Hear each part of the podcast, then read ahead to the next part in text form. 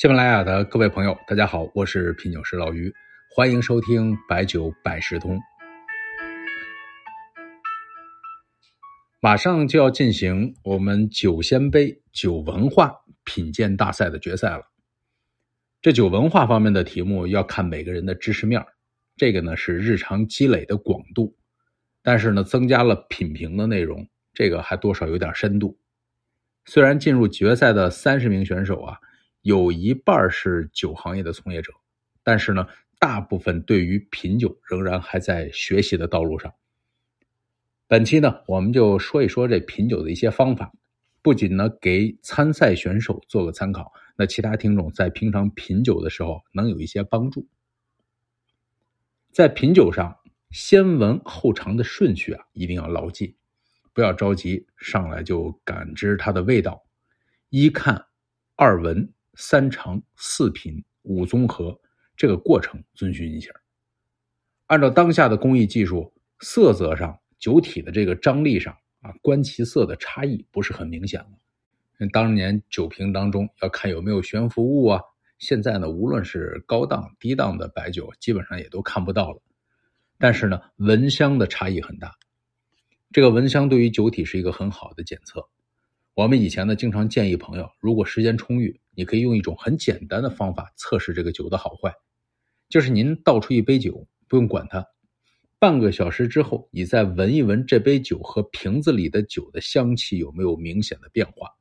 如果变化非常明显，淡了太多，说明酒的浮香重，香气啊更多是表面的文章，这样的入口呢会单薄很多。对了，如果不是用品酒的高脚杯，那么在品评酒样之前呢，呃，用清水啊洗洗手，不要有汗渍的味道。闻香的时候呢，让鼻子和手离得远一点。这个大的环境一定要做好。各位知道，在全国品酒会的时候是什么样的要求啊？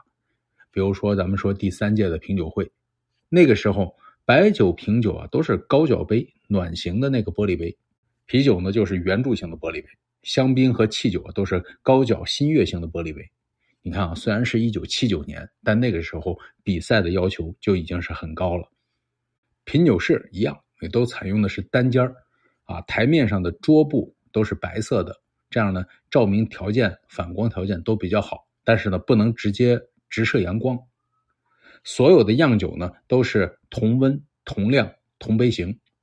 每日品评白酒的数量不超过二十四个，啊，就是说多了以后呢，味觉、嗅觉都会出现疲劳，不利于品评。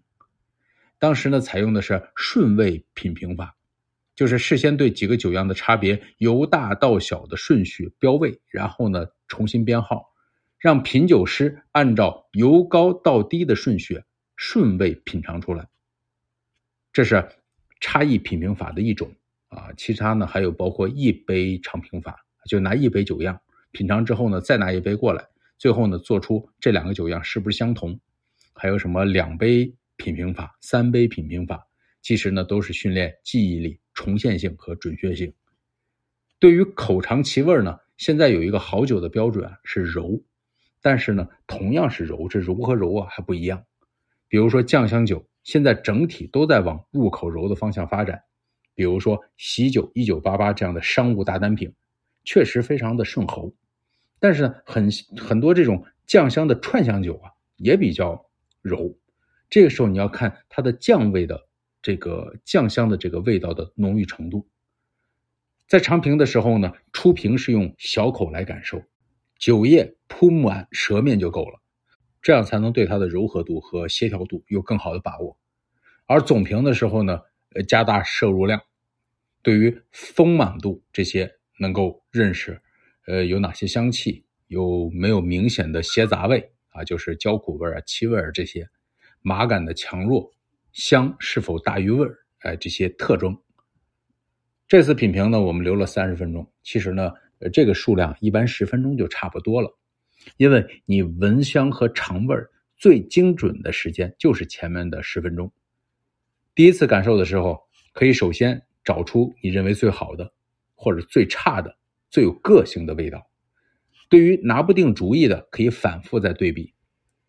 如果到最后呢，还是拿不定主意，那就相信第一次的感觉，品鉴的时候呢，注意尝两款酒尝味时间中间间隔适当放长一点啊，我担心呢会有后效应对你产生影响。比如一款苦味比较重一点，但是另一款苦味轻，你要是距离时间近了，容易有后效应的产生，认为另外这款没有苦味儿所以呢，中间呢要认真的漱口，可以停留一下。闻香的长短时间一致，停留时间一致，入口停留时间一致，入口量也要一致。这些呢，各位在之后的品酒中啊，也可以实践一下，慢慢的就有感觉了。决赛时间同步的奖品鉴呢，也欢迎大伙围观，还有一些互动有奖的小问题。咱们观看的链接啊，将在酒友群内发出，没有入群的朋友呢，加白晓生的微信。啊，白晓生的拼音零幺零，啊，咱们呢之后呢也会做一些有意思的活动。最后呢，用一首南北朝张帅的诗做个结尾：对酒诚可乐，此酒复方醇。如华良可贵，似汝更甘真。